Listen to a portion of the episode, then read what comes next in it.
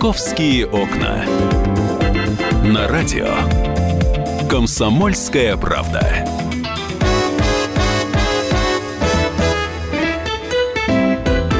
Здравствуйте, мы начинаем нашу программу, посвященную московским событиям, московским новостям. Меня зовут Екатерина Шевцова, я рада, что вы в этом э, часе с нами. Э, я сразу напоминаю наш телефон восемь восемьсот двести ровно девяносто семь ноль два и номер нашего WhatsApp с Viber восемь девятьсот шестьдесят семь двести ровно девяносто семь ноль два. Мне в этом часе понадобится ваше мнение. Э, мы будем обсуждать гонщиков, не только конкретного гонщика, который... Э, к сожалению, убил человека на Мосфильмовской улице буквально две недели назад, но и гонщиков в целом. Но отталкиваться мы будем, естественно, от новости, которая поступила буквально вчера. Стало уже понятно, более-менее стали понятны обстоятельства происшествия на Мосфильмовской улице, потому что по горячим следам полиция не давала никаких комментариев, но вот сейчас у нас появилась какая-то более-менее понятная информация. Был человек пьян, который за рулем автомобиля Porsche сбил другого человека, был ли он в, может быть, состоянии наркотического опьянения или нет. В общем, подробности все сейчас расскажет Татьяна Тельпис, наша коллега из московского отдела, корреспондент московского отдела. Татьяна, здравствуйте. Да, здравствуйте. Да, действительно, авария, только уточню, произошла девятнадцатого февраля, то есть минувшее воскресенье, напомню коротко, Мосфильмовская улица, Porsche Cayenne на полной скорости сбивает человека, который переходит дорогу, тридцативосьмилетний Андрей Шестаков, повар. Затем протаскивает его на капоте и таранит три машины. Водитель с места происшествия забегает, его задерживают, и выясняется, что это двадцатипятилетний Вартан Саркисов. У юноши, ну, молодого человека, родители бизнесмены, у мамы бизнес, папа, как выяснилось, угольный магнат Георгий Саркисов. А мальчик учился и продолжает учиться в Лондоне. Семья живет на два города, на Москву и Лондон. Вартана спешно спрятали в платной палате первой горбольницы. Он там якобы руку повредил во время ДТП. Ну, буквально там через три дня его выписали, полиция его тут же задержала. И, собственно, все гадали, что будет дальше. То есть, по идее, ему ну, грозило как минимум СИЗО на время следствия, да. Многие сомневались, потому что все-таки такая семья, непростые мама и папа. Но, тем не менее, вот накануне праздников, праздничных выходных, суд отправил таки Саркисова под стражу до девятнадцатого апреля. На суде же были озвучены, собственно, главные козыри следствия против, ну, в смысле, которые указывают на вину этого молодого человека, потому что сначала говоря, может, и не он был за рулем, ну, мало ли. Нет, все-таки, эксперти... во-первых, свидетели, которые видели его на месте аварии, они подтвердили, что у него были явные признаки алкогольного опьянения. Скажи, пожалуйста, Таня, я тебя перебью. Молодой человек пытался скрыться после аварии или нет? Потому что да. была противоречие. Он пытался сбежать, и его нашли в соседних дворах, да? Да, да, да, я, я, я, да, я об этом сказала. Он пытался скрыться, но его быстро задержали. То есть это буквально там было делом нескольких минут. Но его быстро задержали. А вот, более того, экспертиза подтвердила, что у него в крови был не только алкоголь, но и каннабиноиды. Это действующие вещества, вот. Марихуана, это, боже мой, травку, трав, травку да, курил, да, возможно, да? Да, да, да. Слушай, да. слушай, Таня, извини, пожалуйста, а правда ли, что он возвращался со смотровой площадки, где они собираются, естественно, ну, по субботам, да, и по воскресеньям? Скажем так, официально, естественно, полиция таких заявлений не делает, но вот э, инспекторы, которые там работали на месте аварии, они между собой говорили, что мы практически уверены. Слушай, ну это элементарно же проверить, взять э, видео с камер наблюдения, ага. там путь-то совсем недалекий, там всего лишь пять минут езды, поэтому легко можно восстановить. Ну, ну официально этого никто не заявляет, ну мало ли, может он там мимо проезжал, мимо этих воробьевых гор, ну все может быть.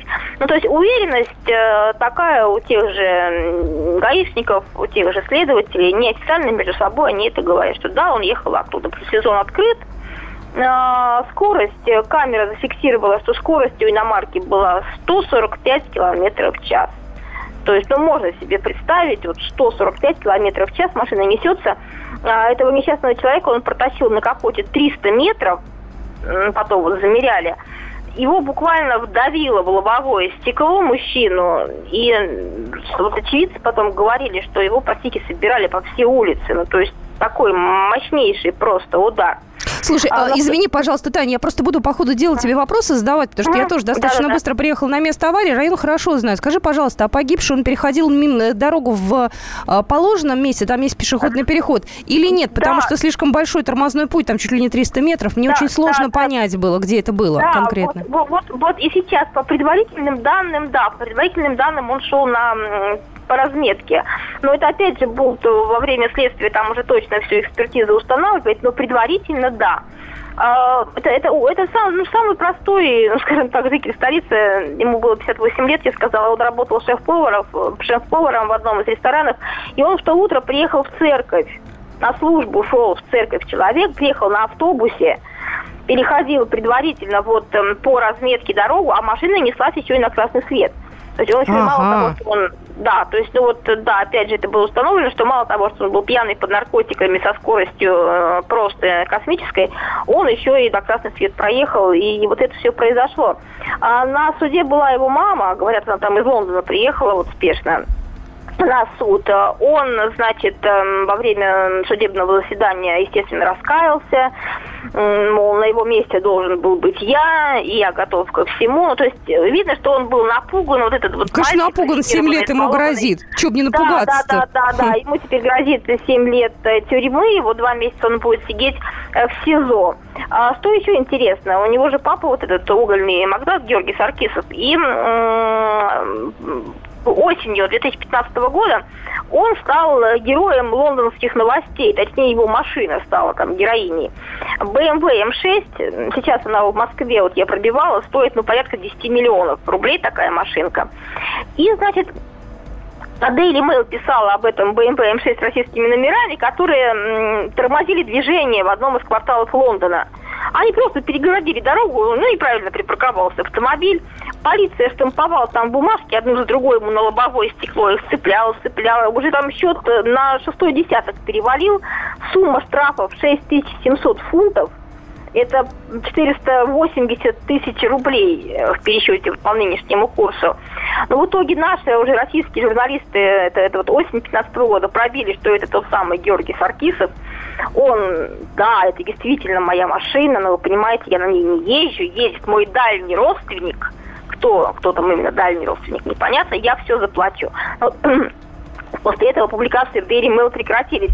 Ну, видимо, это в крови, понимаете, вот э, такая манера езды и э, такой стиль жизни, видимо, это... Ты знаешь, Таня, а, знаешь, ну, наличие денег, связи, это еще не делает человека преступником, да? То есть это некий штрих Нет, к портрету, а, а, да? Мы, да, мы, мы об этом и говорим, это просто некий штрих к портрету.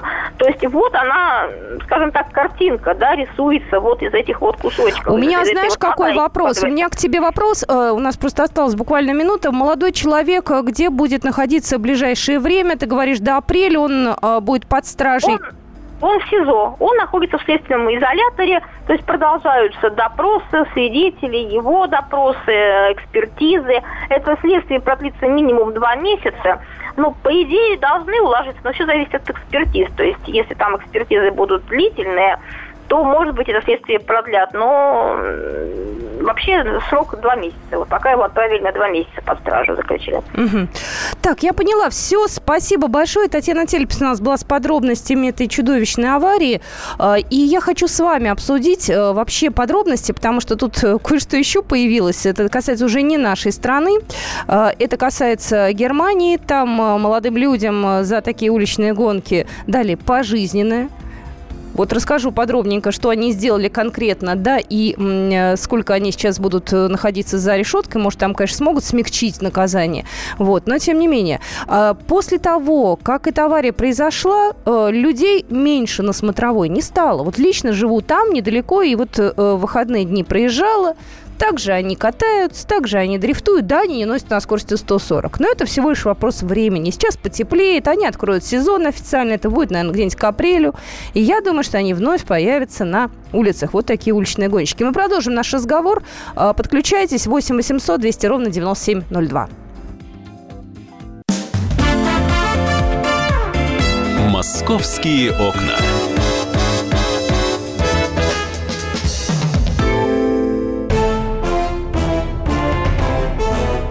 Товарищи солдаты и офицеры российской армии, полковник Баранец разрешает обратиться. Звоните и задавайте накопившиеся вопросы. Угроза НАТО, жилье для военнослужащих и перевооружение России. Обо всем этом Виктор Баранец знает лучше других. Программу «Военное ревю» слушайте по будням с пяти вечера по московскому времени. «Московские окна» на радио «Комсомольская правда». Итак, продолжается наша программа. Я всех приветствую. Меня зовут Екатерина Шевцова. Я предлагаю вам подключаться к нашему разговору. Как вы считаете, вот таких уличных гонщиков как надо наказывать? Потому что э, произошла, ну, похожая история. Э, буквально э, недели две назад, э, первого февраля, э, в Германии. Э, два рейсера, молодых парня, двадцать пять и двадцать семь лет, устроили гонки вдоль улиц люксовых бутиков. Вот. Они летели на скорости сто шестьдесят километров в час. Они, естественно, проехали на красный, проехали они на красный не на одном светофоре, аж на одиннадцати.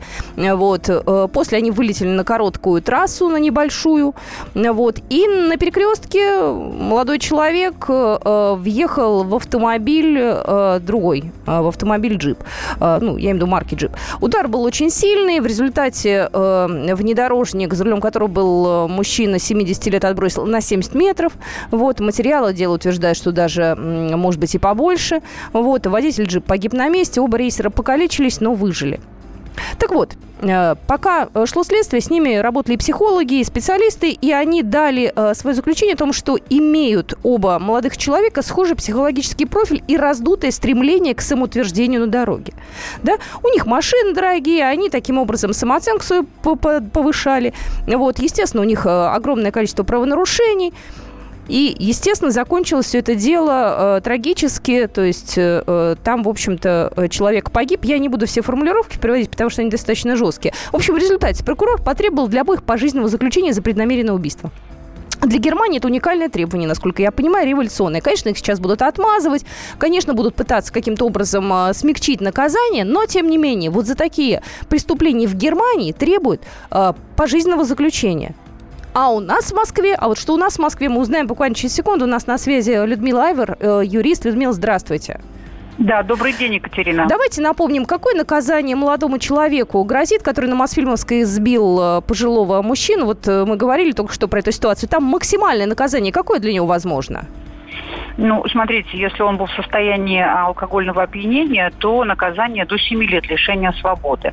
С лишением права управлять транспортным средством до трёх лет. Если он был в состоянии, не в состоянии алкогольного опьянения, то до четырёх лет лишения свободы. Ну и также с лишением права управлять транспортным средством в течение трех лет. И, как правило, такое наказание отбывается не в... в тюрьмах, да, как их называют, а в колониях поселения. Колония поселения – это те места, где люди могут свободно передвигаться, могут заниматься там какой-то деятельностью, могут уезжать на в отпуск, могут к ним приезжать родственники. То есть более облегченный режим отбывания наказания, нежели в других местах, где люди отбывают наказание с другими режимами. Ну, то есть там практически курорт для них, потому что, учитывая материальное положение молодого человека, предположу, что ему там будут созданы особые условия. Мне понравилась формулировка «они уезжают в отпуск». Черт побери, они что, так сильно перетруждаются там, что ли? Ну, такие условия содержания, есть правила внутреннего распорядка, есть уголовно-исполнительный кодекс, который регулирует все условия отбывания наказания в колониях-поселениях. И вот за аналогичное преступление в Германии молодых людей могут посадить пожизненно. Ну, им уже назначили пожизненный срок. И для, для Германии это, кстати, тоже прецедент. И это не, не то, что там ежедневно осуждают за а, к таким наказаниям, а для них это тоже явилось прецедентом. Почему? Потому что достаточно а, часто происходят преступления, связанные с гибелью людей на дорогах. А, у нас эти преступления а, принято считать а, совершенными по неосторожности. Но когда два взрослых мужика или там вот, ну, я имею в виду случай в Германии, садятся за руль автомобилей своих достаточно мощных и достаточно быстро, быстро едущих, да, по дорогам, угу. и начинают гонять с сумасшедшей скоростью, они уже э, должны осознавать, что они могут совершить преступление, связанное с тем, что кого-то из людей совершенно невинных они могут лишить жизни. Что и произошло, собственно. Почему в Германии произошел этот прецедент? Потому что это никакое не э, преступление, совершенное по неосторожности. Это умышленное транспортное убийство. Когда человек садится за руль автомобиля пьяный или в состоянии другой эйфории, когда человек не умеет управлять транспортным средством и начинает разгоняться, когда э, человек приобретает или ему дарят родители на день рождения э, на совершеннолетие мощный автомобиль, он не понимает, что это источник повышенной опасности, он осознает, он предполагает и он знает, что он может совершить преступление, связанное с тем, что кто-то может погибнуть от э, его э, вот такой лихой езды. Да? Поэтому я считаю, что это э, не могут быть преступления, связанные с э, неосторожным вождением. Неосторожное вождение – это когда человек едет сорок километров в час. Ну, занесло Поездка его рис... там на льду, например, да? Да, да, да, может. Подрезали его. От него не зависело. Да. А когда зависит от тебя, когда ты садишься за руль автомобиля и когда ты развиваешь скорость э, э, предвзлетную, да, тогда ты должен осознавать и понимать, что ты делаешь. И, естественно, этот прецедент, э, он э, яркий показатель. Я думаю, что наша страна рано или поздно придет к таким э, наказаниям жестким э, и э, к более жестким штрафам. И здесь важно, чтобы еще соблюдались права потерпевших, чтобы была адекватная компенсация причиненного морального и материального вреда. Потому что, как правило, гибнут молодые, как правило, гибнут кормильцы, как правило, гибнут люди, которые либо э, там, ну вот как на Кутузовском проспекте, помните, погибли рабочие, высококлассные инженеры, и в итоге, э, в общем-то, Ермонах бывший отделался легким испугом и э, никакого материального вреда э, фактически не понес. Да, к сожалению, у нас в этом плане законодательство, мне кажется, слишком лояльно. Огромное спасибо. Юрист у нас была только что в эфире, Людмила Айвер. Я же хочу вам задать вопрос. А как вы думаете, может, нам уже надо ужесточить в срочном порядке? Может, что-то нужно делать, потому что это уже переходят все мыслимые и немыслимые границы. Номер нашего телефона эфирного восемь восемьсот двести ровно девяносто семь ноль два. Как вы считаете, не слишком ли мягкое наказание семь лет в колонии-поселении за гибель человека? Как вы считаете? Я, опять же, смотрю на Германию. Понятное дело, что там прецедент первый такой, пожизненное за аналогичное преступление. А я считаю, это преступление, потому что человек действительно садится за руль, начинает гонять, и машина у него мощная, и пренебрегает ПДД, то это преступление. Вот я хочу услышать ваше мнение. Номер телефона эфирного восемь восемьсот двести ровно девяносто семь ноль два. По мне, так надо быстрее уже менять законодательство, потому что в эти выходные около МГУ опять собирались молодые люди на достаточно прокачанных автомобилях. Они не гоняли, они просто стояли. Но это все до поры до времени. Опять же, повторюсь, э, весна наступит, будет тепло, они откроют сезон, они опять начнут гоняться. На каждом перекрестке там не поставишь по сотруднику, это невозможно. Но каким-то образом нужно их привлекать к ответственности. Ни штрафом, ни колонией поселений их пугать, а чем-то более серьезным. Э, кстати, по поводу э, гонок, э, опять э, около... университета молодые люди куражились. Это видео даже попало в соцсети. Причем, я так понимаю, они уже не стали бояться никого. Они уже дрифтуют, прямо находясь в потоке. Их это не пугает. Да, они там, может, не на большой скорости, но, тем не менее, они на автомобилях э, приличных, мощных, э, как они сами. Они же сами это все еще и выложили. И подпись такая. «Кружимся в танце». Класс, да? Вот это вот мне очень нравится, в кавычках, конечно же. Начинается сезон, начинаются гонки и начинаются проблемы. Вот. Я напоминаю, что молодого человека, который как раз явился виновником аварии на Мосфильмовской, лишали прав на двенадцать месяцев, после чего ему подарили новый автомобиль. Вот. Ну и я еще раз хочу задать вам вопрос, как вы считаете, стоит ли ужесточить наказание, стоит ли пожизненно сажать таких молодых гонщиков, чтобы неповадно было? Опять же, парочку посадят, может быть, никому больше не захочется садиться за руль автомобиля и гонять. Номер телефона эфирного восемь восемьсот двести ровно девяносто семь ноль два, не восемь девятьсот шестьдесят семь двести ровно девяносто семь ноль два, это наш WhatsApp с Вайбером. Тут интересуется, как сам виновник ДТП объясняет свое поведение на дороге. Ну, как он клялся, божился, что это первый раз, что он не хотел, что он не специально. Ну, слушай, традиционные вот эти вот его объяснения, как и любого другого, находящегося на его месте. Вот. Он же несколько дней был в больнице, он не общался ни с журналистами, ни с кем, предполагаю, что только с адвокатом. Ну, посмотрим, как будет эта история развиваться. В любом случае, она у нас в эфире освещается достаточно активно. И дай бог, чтобы мы о таких историях в ближайшее время все-таки больше не рассказывали, чтобы повторения не было. Московские окна. Давайте посмотрим, что сейчас происходит на московских улицах. Пока более-менее спокойное движение. Пробок, кстати, стало чуть меньше. Мне кажется, с утра их было много, но сейчас город более-менее разгрузился. Но, тем не менее, на Волгоградке сохраняется затор в сторону центра от МКАД до улицы Ташкентская. Пробочка на Ленинградском шоссе в сторону центра от Пулковской до Никола-Ямского тупика. И затор на шоссе Энтузиастов в сторону центра от проспекта Буденного до проспекта, э, до проспекта Энтузиастов. И две пробки есть на Третьем кольце, причем они такие неприятные, минут по два там потеряете примерно. На Третьем кольце одна пробка на внешней стороне от проспекта Мира до Башиловской улицы и на внешней же стороне от улицы Вавилова до Большой Тульской. Московские окна. Ну и пару слов все-таки скажу о погоде, потому что многих это интересует. Кто-то сегодня пришел на работу, говорит жарко, кому-то сегодня холодно. В столице сегодня до трех градусов. И, кстати, такая теплая погода продлится до конца этой недели. Около трех-четырех градусов выше ноля будет, кстати, а ночью уже около ноля. Ночью заморозков не обещают, поэтому я очень надеюсь на то, что снег уже медленно, но начнет таять. А мы в следующем часе обсудим еще одну тему. Она будет касаться трудоустройства и работы. Московские окна.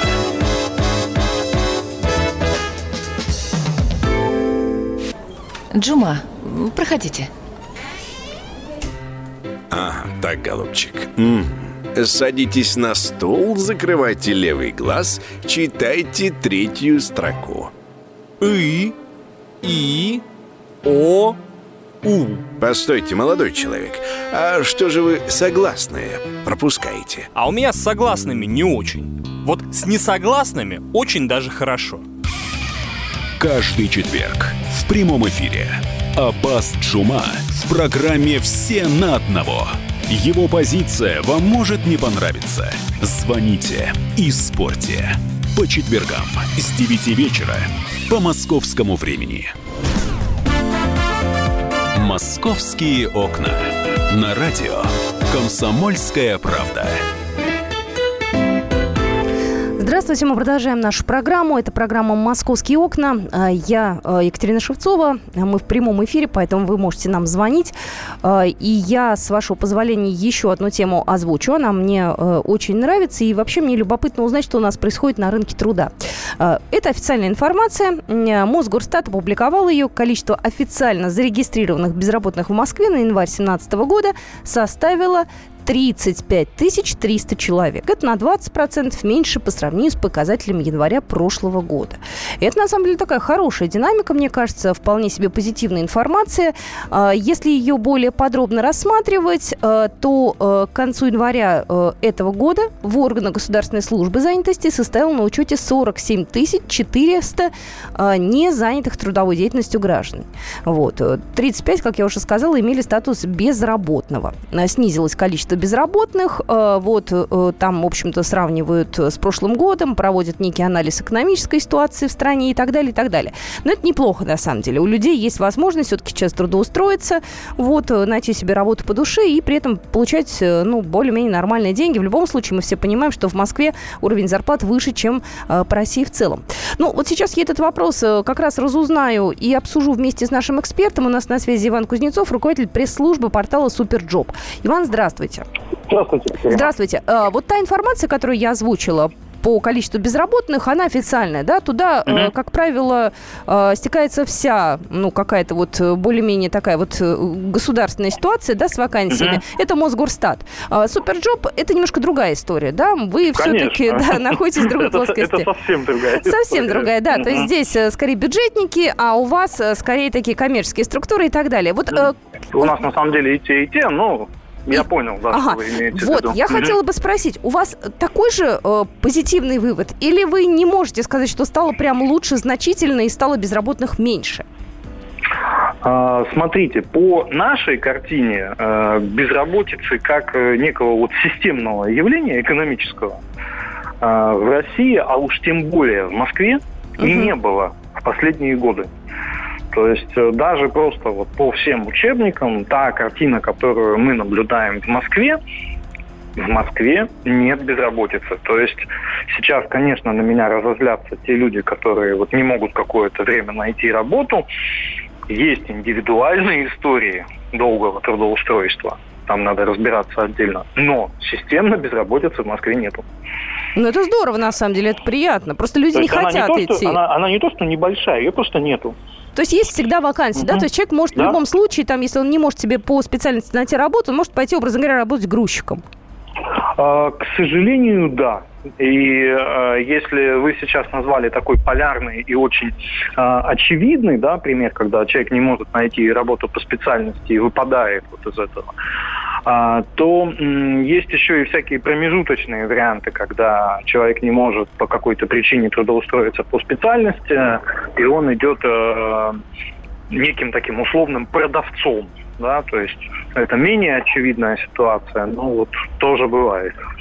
Я хотела бы узнать, какие uh-huh. у нас сейчас самые востребованные специальности, да, вот uh-huh. опять же по вашей информации, uh-huh. да, и кого у нас переизбыток? Uh-huh. Очень хороший вопрос. Смотрите, э- начну, наверное, с востребованности. Давайте. Востребованность надо рассматривать с двух э- точек зрения, тогда станет сразу легче и понятнее. Первое. Востребованный специалист, если мы его понимаем, как человек, который вот утром он остался без работы, да, и э, ему надо к вечеру э, трудоустроиться, угу. то для такого варианта э, всегда будут вакансии в продажах, всегда будут вакансии в транспорте. Там э, минимальные требования к каким-то специфическим навыкам и знаниям, и э, можно перейти из состояния «я не трудоустроен» в состояние э, «я работаю» очень быстро. То есть вот задайте любому таксисту, например, вопрос, сколько у него занимает поиск работы, он вас не поймет. Для него не существует этой проблемы. Угу. То есть он трудоустроен всегда и знает, что у него есть варианты. Но здесь мы говорим, естественно, про м, вакансии, которые, раз они не требуют каких-то специальных знаний и навыков, то и э, оплата по ним будет в понятном коридоре и достаточно, скажем так, э, коридор этот скромный, до сто тысяч рублей, например. Угу. А если мы говорим про востребованность, как э, про качество профессионала, которого днем с огнем ищет работодатель, которому очередь выстраивается, как только он вот подумал о смене работы, бах, у него уже э, предложение. Это тоже ведь востребованность, но это другая история. Она относится к людям высокой квалификации, к людям, которые способны выдавать э, результаты, решать задачи бизнеса. Она относится э, в первую очередь к таким профессиям сейчас, как ай ти, то есть разработчики, программисты, люди, которые умеют на стыке работать отраслей, например, и, ай ти в медицине. Иван, угу. извините, я уточню, а возраст э, вот этих вот востребованных специалистов, он каков? Потому что я предположу, если человеку, там, не знаю, пятьдесят пять лет, скорее на него спрос будет, ну, не такой высокий, как на тридцатилетнего парня, может быть. Может, я ошибаюсь? Вы знаете, э, с одной стороны, вы, безусловно, и, к сожалению, правы. То есть возраст играет роль, и при прочих равных, конечно же, будут предпочитать работодатели человека более молодого. Это факт, это печальный для многих факт. И говорит он нам лишь о том, что людям в возрасте надо больше прилагать усилий для того, чтобы себя на рынке труда реализовать. Чтобы себя, давайте говорить грубо и прямо, продать. Трудно будет тем, кто, опять же, к возрасту не э, поднялся в своей квалификации, не развил свой профессиональный опыт до такой безусловной востребованности. Ну, то есть я тридцать лет назад закончил институт, и все, и как бы вот на этом там багаже э, знаний, опыта ехал. А люди в возрасте, которые обладают квалификацией высокой, для них не стоит такие проблемы. Они находят себе работу, а, там достаточно лишь подчеркнуть и сделать акцент не на том, что вы молодой и готовы двадцать четыре на семь впахивать, а на том, что у вас есть опыт, что вы ту же самую работу умеете делать качественнее, быстрее, что вы умеете руководить, что у вас есть знания по организации процесса. Ну, вы меня, на самом деле, порадовали. Спасибо большое. У нас просто время уже поджимает. У нас на связи был Иван Кузнецов, руководитель пресс-службы портала Superjob. Мне понравилась фраза, и я в нее верю: в Москве безработицы нет. Другое дело, что многие москвичи не хотят идти на рабочие какие-то специальности, но в этом есть определенная логика. Привыкли работать в офисе, есть определенный уровень, высшее образование, поэтому не хочется менять свой статус. Спасибо большое. Мы продолжим «Московские окна» через пару минут.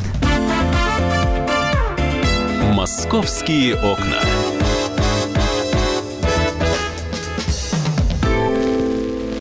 Рецепт приготовления лучшего утреннего шоу от Михаила Антонова. Это очень просто. Берем главные темы из интернета, добавляем щепотку экспертов, затем обжариваем главную тему, желательно с двух сторон. Периодически приправляем все это мнениями слушателей, иронию и сарказм добавляем по вкусу.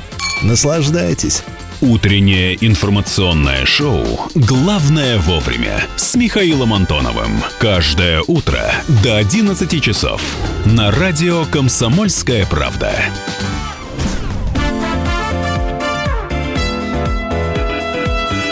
«Московские окна» на радио «Комсомольская правда».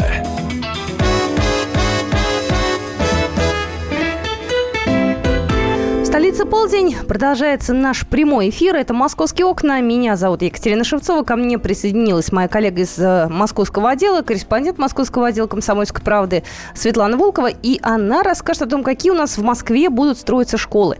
Если раньше у нас были такие типовые здания, я даже знаю, как они должны были выглядеть. Они сейчас есть, Катя. Они сейчас есть, да. Но, тем не менее, уже в Москве идет застройка немного другая. Вот. Это, конечно, дороже. Это, конечно, не для всех э, школ подходит. Ну, похоже, теперь, даже несмотря на то, что это дорого, и несмотря на то, что это, как ты говоришь, не для всех, теперь я думаю, что это будет уже ближайшие десятилетия для всех, и даже должно быть еще круче. Ты знаешь, я когда была маленькая, в советское время все же были типичные здания, да, там же особо-то не было вариантов, ну, новостройки, имею в виду, которые, которые строились. У меня воспоминания, знаешь, одно слово, казарма, не школа. Ну, это есть новостройки, да. У меня как раз в центре была школа очень даже... особенная, она была тридцать шестого года.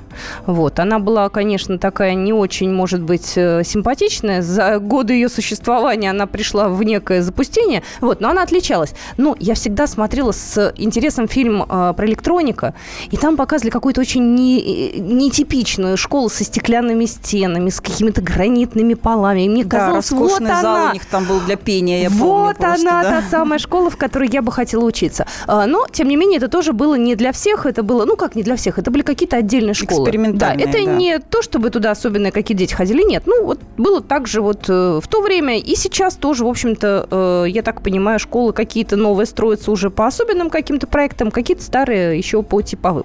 Что в Москве будет в а, ближайшее ну, это, время? Можно сказать, что старых школ будет все меньше по типовым проектам, и все больше будет появляться у нас необычных зданий. Это такие даже не школы, а целые образовательные комплексы будут, в которых...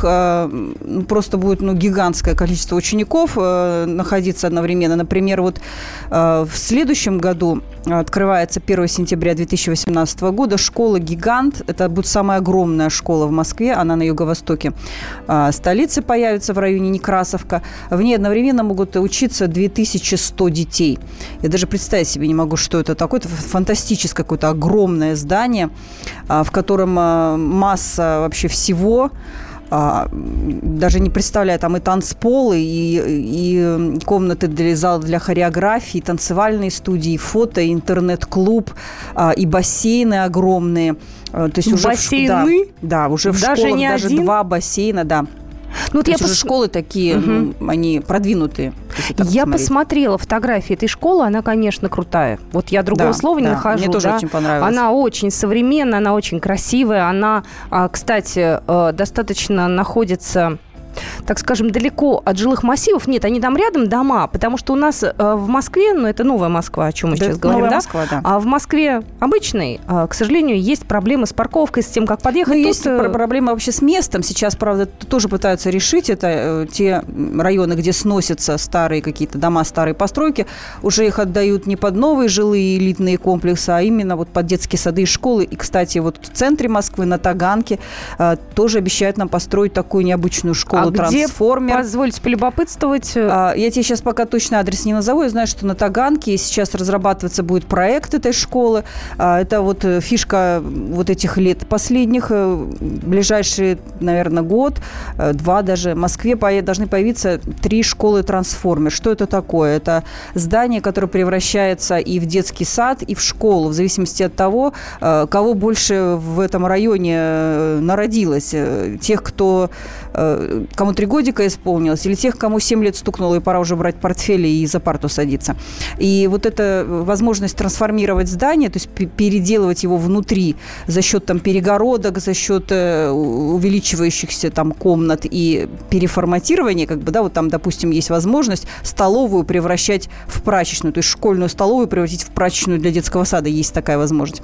Это все может происходить буквально за летние каникулы, то есть трех месяцев достаточно летних, если власти поняли, что да, нужны тут скорее не, не школа, а детский сад нужен, и быстренько за лето школу превращают в малышовские группы. Вот что интересно. Вот такие здания теперь будут строиться. Пока вот первые три, но в ближайшее время вот все больше будет именно таких появляться. И еще у нас, что будет э, в школах, стараются сделать э, больше пространства, больше воздуха, больше света. Это будет такая фишка, стеклянные стены по максимуму, то есть везде, где можно, классы максимально освещенные, какие-то стеклянные галереи, атриумы и даже потолки стеклянные будут. То есть будут э, встраивать в них, э, как это называют, фонари, но это огромное полотно такое прозрачное, это фонарь называется у архитекторов. Вот. И э, все это будет освещаться солнцем, которого, в общем-то, мало, конечно, у нас. Но будем надеяться, что теперь будет в школах больше. И архитекторы, кстати, поддерживают эту идею, э, стараются проектировать именно такие пространства, где много вообще места очень. Учителя тоже рады, говорят, что детям нужно беситься, прыгать. Я вчера разговаривала с директором школы. Э, и теперь уже, да, что нужно проводить не просто перемены, а проводить танцевальные, музыкальные перемены, чтобы дети выплескивали вот это все. А где это делать? Пожалуйста, в новых школах огромные залы, просто потрясающие для и театральных постановок, и для игр, и вообще для всего, чего угодно. В общем, сразу захотелось поучиться в такой школе. Жалею, что, в общем, мое время уже ушло. Ну, подожди, подожди. Во-первых... Мне не светит учиться в такой школе. Подожди, Свет, во-первых, у тебя будут внуки. Ну, если только внуки, ну, тоже знаешь. Вот я сейчас сильно-сильно вперед да. забегаю. Света у нас молодая и красивая, юна, поэтому про внуков еще рано думать. Спасибо тебе, дорогая. Да нет, что я просто сама прикидываю. У меня... Нет, с одной стороны, я эту радость разделяю, с другой стороны, немножко отношусь к этому скептически. Ну, ты тоже, ты тоже можешь рассчитывать на внуков, я тебе скажу. Ты тоже молодая я, и прекрасная, да. не прибедняйся. Ну, у меня сыну идти в школу через два года. Я еще, знаешь, о чем Тем подумала? Более. У меня перед носом строят школу. Тут, конечно, я возмущена, как и многие мои соседи. Прям реально перед носом. А может быть, это будет вот как раз такая школа? Эта школа узнавала? будет... Скорее всего, не для всех детей, не для обычных детей. Вот. Но меня немного смущает прозрачность, ибо она у меня находится прямо перед носом, да, и вот наблюдать всю эту картину мне, Ты честно говоря, совсем да. не хочу. Да. Нет, я не очень хочу, я не готова. У меня детей как-то вот... Хватает детей дома. Вот. Ну, посмотрим. Ладно, давайте поживем, увидим. Я за то, чтобы всем было хорошо. Вот. Чтобы детям хорошо училось, чтобы да. всем жилось. Я вообще рада, что у нас появляются такие школы в городе, потому что, на самом деле, они должны были уже давно быть такими. Мне даже кажется, вот это Моя, мое мнение, некоторые даже архитекторы его спрашивали, но действительно они тоже говорят об этом, что на самом деле это уже даже поздно строить такие школы. То есть они уже должны быть еще круче, еще более смелые по своим архитектурным проектам, еще более открытые должны быть эти пространства. То есть это совершенно уже должны быть не какие-то там закрытые помещения, классы. Вот вчера даже и вице-премьер Голодец тоже выступил за то, чтобы отойти паритет прямоугольных классов. То есть это уже должны быть и круглые классы, и, там, не знаю, овальные, и просто какие-то open space, открытые зоны, где дети, ну, никак не привязаны. Сейчас у нас идет уже эта фишка электронная школа, то есть дети могут даже и не ходить вообще в школу, а на удаленке по электронной почте, по скайпу смотреть урок в компьютере, в ноутбуке, даже отвечать и получать свои оценки, и проводить презентации. В общем, все теперь будет делаться вот без привязки к чему бы то ни было. Вот мне вот это очень нравится идея. Мне тоже Надеюсь, нравится. Что это в школах так и будет. Вопрос только, сколько стоит построить такую школу? Потому а, что, ну, вот да. мне интересно, для нашего бюджета это подъемные деньги или здесь стоит сэкономить? Я все-таки против это того, вот чтобы раз... впустую тратили. Нет, Катя, это как раз тот случай, когда экономия абсолютно даже не обсуждается. Большую часть денег э, все-таки город так построил, э, строит эти школы, что большую часть денег вкладывают частные инвесторы, которые желают э, жилой район застроить, да? И они одновременно должны вот эту социалку всю, школы, детсады и прочее. А, и некоторые детсады все-таки бюджет берет на себя, это из городского бюджета оплачивается, но тоже сейчас вот, ну, не принято на этом экономить, так же, как, кстати, и на транспорте. Вот сейчас на метро, на дорогах тоже не экономят. Вот две такие вещи, наверное, да, которые стоят вкладывать в них. Ты знаешь, что по поводу экономии на дорогах, я планировала этот разговор буквально минут через пятнадцать как раз провести с нашими слушателями, потому что мне такое ощущение, что в Москве не то чтобы экономят, а просто вот подворовывают, потому что город после того, как снег сошел, превратился опять в какое-то м, такое вот очень непонятное, очень опасное такое вот пространство. Ну, в любом случае, спасибо тебе, Света. Светлана Волкова у нас была в студии. Про школу вы можете почитать на нашем сайте ка пэ точка ру, какие они будут, а мы вернемся уже через пару минут с другой темой. Московские окна.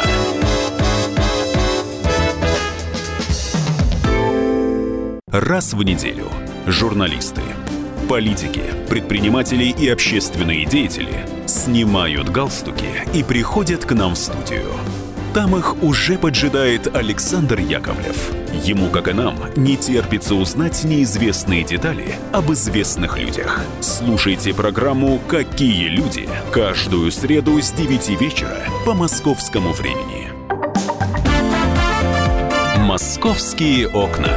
На радио «Комсомольская правда». Здравствуйте, мы продолжаем нашу программу. Меня зовут Екатерина Шевцова, и сейчас тема будет совсем не радостная. Она будет касаться гибели ребенка. Я в двух словах расскажу, в чем суть истории, а потом пообщаемся с нашим экспертом. Итак, на данный момент московская полиция проводит проверку по факту смерти пятилетнего мальчика. Ребенок погиб после обострения при ротовирусной инфекции. Говорят, что за день до трагедии его осматривали врачи скорой, но они решили, что мальчика можно лечить дома. Это произошла трагедия в квартире на Люблинской улице, это юго-восток Москвы. По предварительным данным, причиной гибели ребенка стали осложнения после ротовирусной инфекции. Ну и, в общем-то, как пишут СМИ, в минувший четверг у мальчика поднялась температура. Это было двадцать третьего февраля. Родители вызвали врача, пришли медики, приехали, и они пришли к заключению, что мальчик госпитализации не нуждается. Ребенка можно дома лечить. Вот на следующий день малыш погиб. В настоящее время региональное управление Следственного комитета Российской Федерации проводит проверку по данному факту. Ну а я же хочу разобраться вообще, имеет ли право скорая отказать в госпитализации. И вообще, как в этом случае поступают врачи?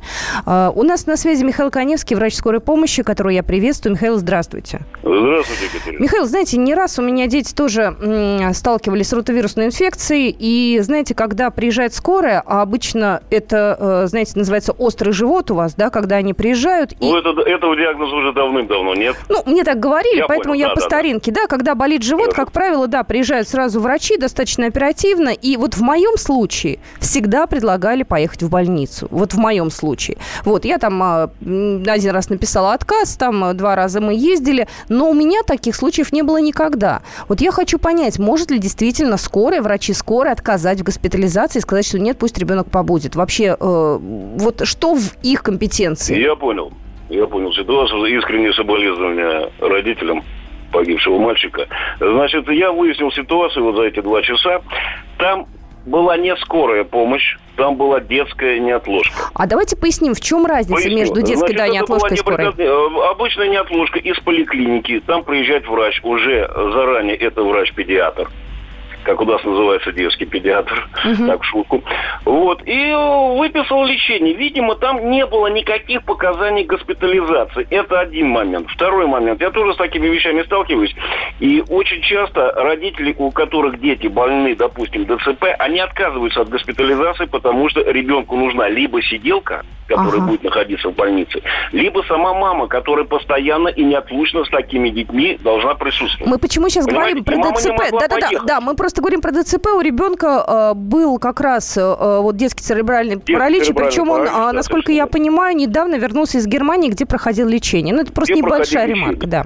Да, возникает еще один вопрос. Значит, если ребенок заболел по возвращению из Германии четырнадцатого числа, и на протяжении вот этих полутора недель он болел, никаких подвижек не было. Мама видит, что лечение не помогает.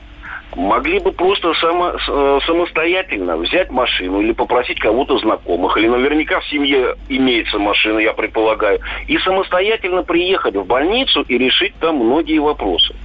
Тут надо выяснить, предлагалась ли госпитализация изначально. Вполне возможно, что никаких показаний для госпитализации не было. Понимаете, с другой стороны, приезд участкового педиатра, приезд бригады скорой помощи, это не является тем э, моментом, что поездке нужна обязательно госпитализация.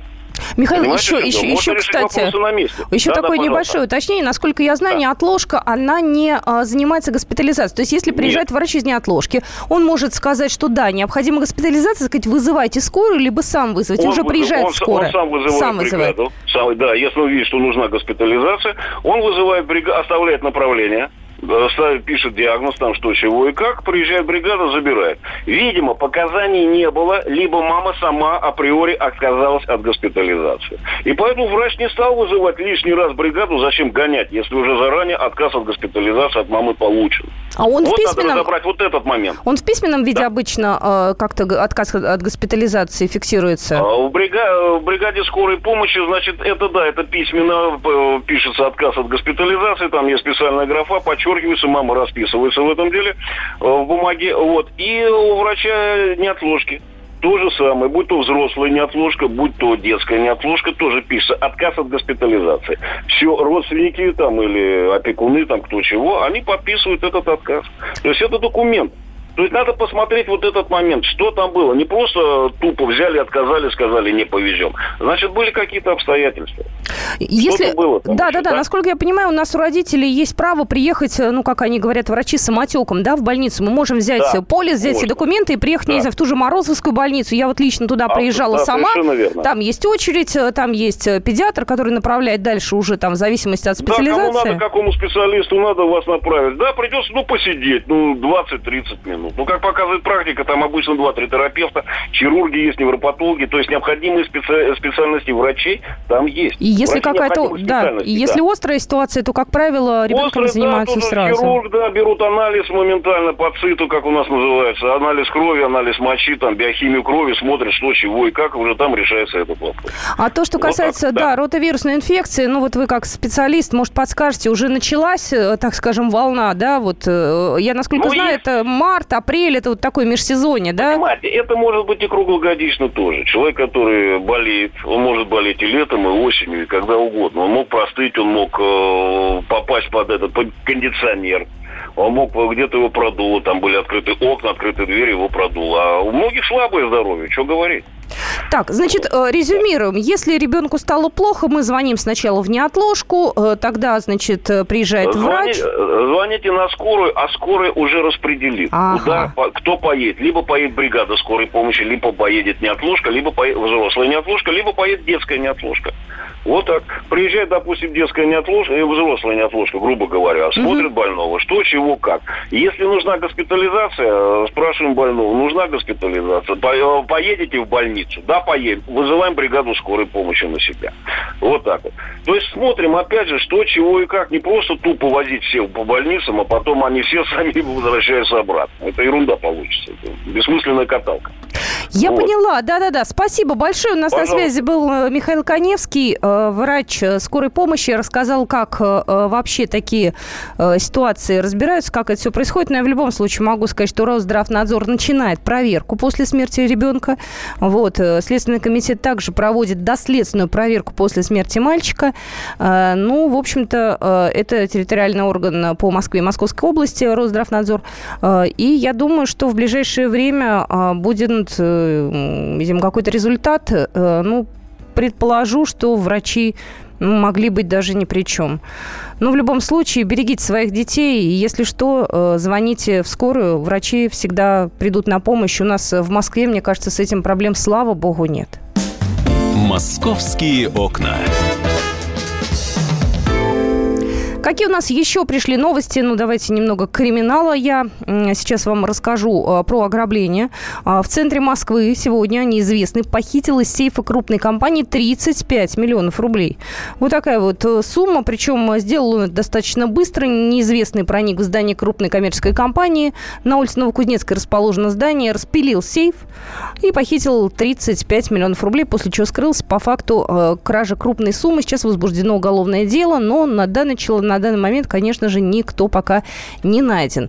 А, какие у нас еще новости? Многие переживают по поводу расселения пятиэтажек. Эту тему вчера поднимали. Сегодня а, тоже скажу буквально несколько слов. А, вчера а, по поводу пятиэтажек а, давал большую пресс-конференцию министр строительства ЖКХ России Михаил Минь. А, он сказал, что расселение ветхих пятиэтажек в Москве будет поквартальным, а не точечным. А, проект этот рассчитан на пятнадцать-двадцать лет. То есть, если мы говорим о поквартальном расселении, как это будет реализовываться? Ну, вот как сказал, по крайней мере, Михаил Мень, будет образовываться маневренный фонд, куда люди будут переселяться. Территория освободилась, ее начинают застраивать. Ну и дальше как вот цепочка это все будет э, работать. Говорят, что работа достаточно э, объемная. Вот, по мнению, опять же, представителей ЖКХ, средства из бюджета столицы потребуются только для старта программы, потом будут уже, видимо, привлекать строительные компании, инвесторов. Вот. Это для Москвы, в принципе, неплохо, потому что это создание рабочих мест, это загрузка строительных компаний, хотя, мне кажется, они и так не страдают, строительные компании. Вот. Но здесь, в общем-то, дело благое, потому что для москвичей будут построены новые дома. Ну и, опять же, по поводу переселения в другие районы, в отдаленные, об этом речи нет. То есть, если вы живете там, к примеру, на Таганке, то вас и оставят на Таганке. То есть, как правило, делают сейчас следующим образом. Строится дом, как только дом э, готов, людей переселяют, эти пятиэтажки сносят, на их месте строят другие, ну и вот так по цепочке, ну, собственно говоря, как наши чиновники и сказали. Вот, поэтому э, надеюсь, что у нас в ближайшее время уже все проработает, там и законодательство надо чуть поменять, и какие-то моменты подправить. Ну, в общем-то, надеюсь, что в ближайшее время уже будет понятно, какие дома будут сносить, какие кварталы будут сносить, э, что в какой очереди стоит, и э, обязательно мы с вами узнаем. Другое дело, что если это рассчитано на пятнадцать-двадцать лет, э, то это, в общем-то, такой достаточно продолжительный процесс. Да? Вы помните, первая волна сноса, она началась еще при Лужкове. Это было очень давно. И вот продлилась она вплоть до настоящего времени. Ну что же, мы поговорим про ямы на дорогах буквально через пару минут. Оказывается, начинается большой ремонт дорожного покрытия в Москве. Московские окна.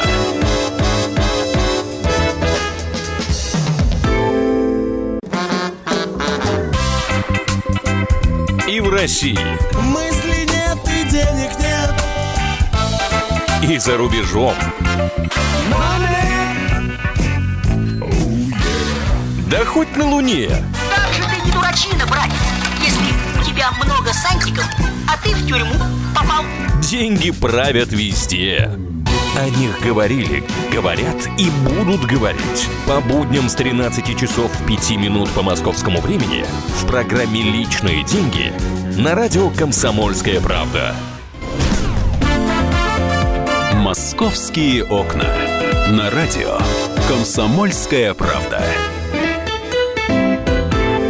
Половина первого в Москве. Я всех приветствую очередной раз. Я Екатерина Шевцова. Мы с вами вместе в программе «Московские окна». У нас обсуждаются самые интересные московские темы. Давайте перейдем к московским дорогам. В столице, да, наступило тепло уже, снег сходит кое-где. И все это, понятное дело, сопровождается безумными совершенно ямами на дорогах. Что бы ни говорил, но в Москве есть такие места, по которым ездить крайне трудно. Это не только дворы, но это и крупные трассы. Так вот, пришла информация от пресс-службы ГБУ «Автомобильные дороги». Оказывается, каждый день в Москве устраняет до двухсот ям. А за зиму на дорогу устранили около шести тысяч ямочных разрушений. За зимний период вот, значит, рабочие ремонтируют шесть тысяч ямочных разрушений. Они, значит, каким-то образом смогли залатать. Но я пытаюсь понять, нельзя ли нам сделать так, чтобы раз и, и, и, и не то чтобы навсегда, ну, хотя бы лет на пять. Я не говорю про то, что на десять лет, да, или как там в Европе, на века. Не-не, давайте хотя бы раз на пять лет делать, и все. Чтобы не каждый год эти чертовы дырки залатывать. Зачем это нужно делать? Я не понимаю. По мне, так это лишняя трата денег. Вот этой же темой озадачился мой коллега. У нас сейчас на связи Петр Шкуматов, координатор общества «Синие ведерки». Петр, здравствуйте. Да, добрый день. Петр, я вот, знаете, читала внимательно социальные сети, да, и то, что у вас писали люди в комментариях, сама там добавила пару слов. Я не понимаю, почему у нас весной город как после бомбежки? Что у нас такого происходит, да, в стране и в городе, что надо каждый год чинить дороги? Ну, как? Это э, грандиозное освоение денежных средств. Бюджетных, естественно. Дело в том, что э, сейчас сложилась ситуация, когда дорожникам выгодно, что э, дорога разваливается, потому что ее надо будет весной или летом переделывать. А никто, естественно, за бесплатно не переделывает. Э, это очередные э, деньги из бюджета. Причем э, это, я бы сказал, десятки миллиардов рублей, э, которые каждый год на это все выделяются. Э, нам, конечно, многие говорили о том, что вот, подрядчики будут нести гарантийные обязательства по тому ремонту, который они вы, э, э, сделали. Но, к сожалению, к сожалению, мы э, видим, что подрядчик, как только э, выполняет эти работы, тут же фирму ликвидирует. Все, взятки гладкие. То есть претензии предъявлять некому, получается. Поэтому приходится этот круг повторять заново. И мы э, уже много лет говорим о том, что, ребята, в дорожном строительстве нужно создавать институт репутации. Что это такое?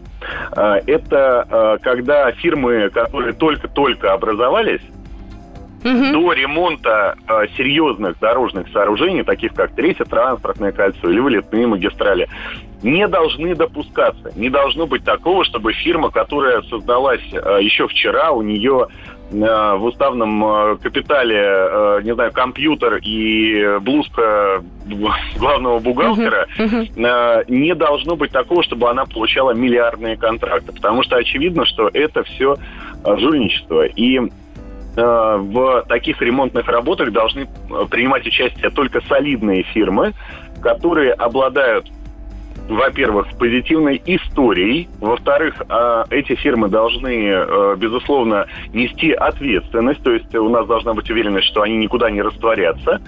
И, в-третьих, они должны быть нацелены на долгосрочную, на долгосрочную работу в области создания качественных дорог. Так вот, вот у нас же этом... был, так у нас же было создано ГБУ «Автомобильные дороги». Они, на да самом деле, нет. сейчас и отвечают за да большую нет. часть трасс. Да, да, это ГБУ «Автомобильные дороги», это Шарашкина контора. То есть, если вы посмотрите, э, они сами ничего не делают. Они отдают все это на субподряд. А субподряд выполняют вот те самые фирмы-однодневки, которые нанимают, э, прошу прощения, нелегальных мигрантов, которые э, вообще даже не, в первый раз увидели дорожную технику, покупают самый дешевый асфальт, который можно купить только вообще в принципе. Естественно, этот асфальт начинает разваливаться, выкрашиваться и так далее. Но самое интересное, почему они это делают? Да потому что ответственность не несут. Автомобильные дороги – это государственное бюджетное учреждение. То есть это та самая прокладка, которая осваивает бюджетные средства. А то, что фирма-однодневка выполнила работу некачественно и, простите, обанкротилась, растворилась или ликвидировалась, Ну, что тут поделаешь, говорят чиновники, и запускают все это дело по второму кругу. Я еще раз повторюсь, что единственным способом выхода из этой ситуации является допуск до крупных ремонтных работ и в городе, и вообще, в принципе, по стране только фирм, у которых есть репутация, есть история, есть обороты, и которые этим всем дорожат. Ну, мне кажется, это очень... Э, мне, ну, ну, то есть мне все нравится. Другое дело, реализовано в Москве это может быть или нет. Потому что я вот почитала, что нам пару лет назад говорили, э, нам пообещали, что у нас все хорошо. Оказывается, пару лет назад, в две тысячи десятом - две тысячи четырнадцатом годах, были приведены в порядок все городские дороги. девяносто два миллиона квадратных метров отреставрировали, все было хорошо, качество выросло. Почему же в две тысячи семнадцатом году мы опять ездим по ямам? Я не понимаю. А потому что вода и дырочку найдет. Потому, вот тогда, когда э, только начали вот этот грандиозный ремонт, uh-huh. э, действительно э, следили за качеством, следили э, за качеством материалов, качеством работы, и э, действительно все вроде начало приходить более-менее в норму. Но дело в том, что это все происходит в ручном э, режиме. А что То значит есть, когда... в ручном режиме? А это означает, что чиновник какой-то э, попался очень ответственный, хороший, действительно э, радеющий за то, что э, вот это все было качественно. И он за счет своих личных каких-то э, характеристик личностных, я бы сказал так, добился того, чтобы... дороги были качественные. Но, возможно, что с ним случилось? Это безымянный человек, мы его не знаем. То есть, может быть, он уволился, может быть, ему надоело все.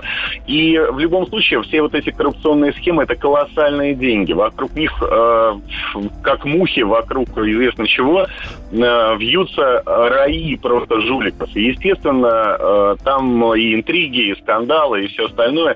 В итоге мы получаем, что э, сейчас, сейчас на э, рынок ремонта дорог вернулись фирмы однодневки, те самые. Посмотрите, как делали асфальт в прошлом году. Да его делали специально некачественно, его делали, клали на, на лужи прямо. Да, да, да, но это, это традиция это мы... у нас, зимой там на снег, осенью зимой на лужи. Зимой на снег, конечно, конечно, естественно, это все развалилось.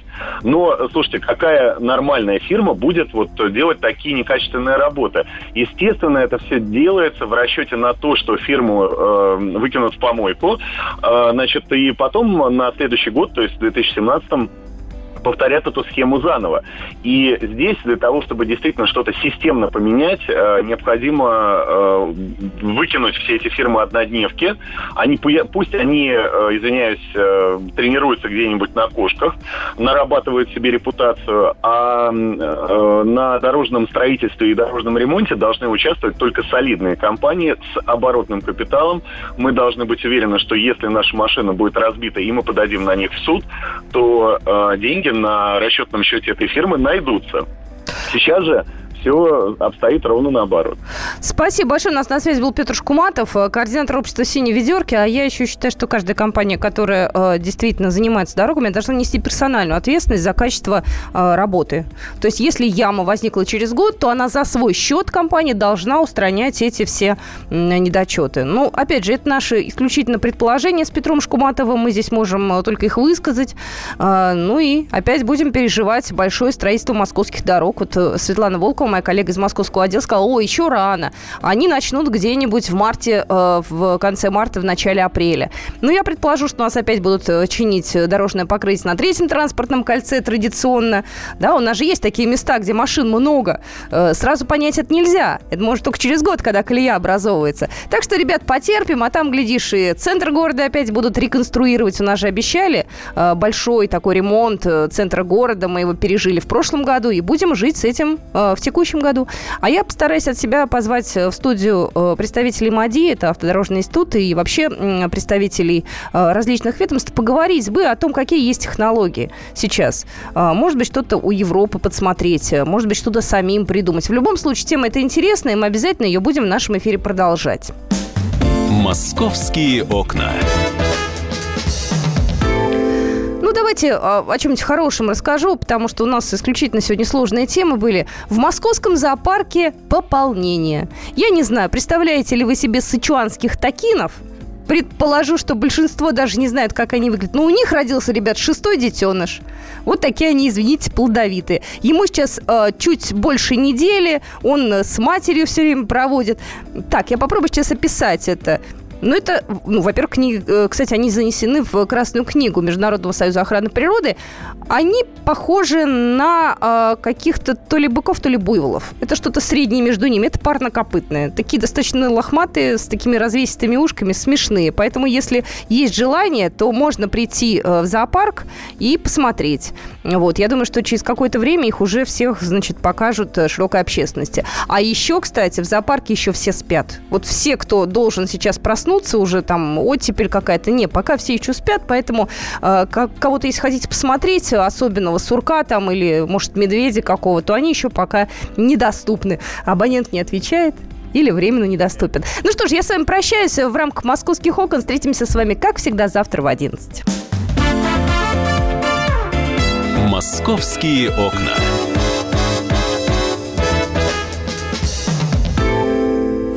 Каждую субботу с шестнадцати до семнадцати часов на радиостанции «Комсомольская правда» я, Леонид Альшанский, почетный адвокат России, веду передачу «Народный адвокат» и отвечаю на ваши вопросы по проблемам административного права, ГАИ, таможенник, пограничник, гражданского права, дачной амнистии, земельных отношений, обманы страховых компаний. Обо всем этом вы услышите в наших передачах каждую субботу с шестнадцати до семнадцати часов.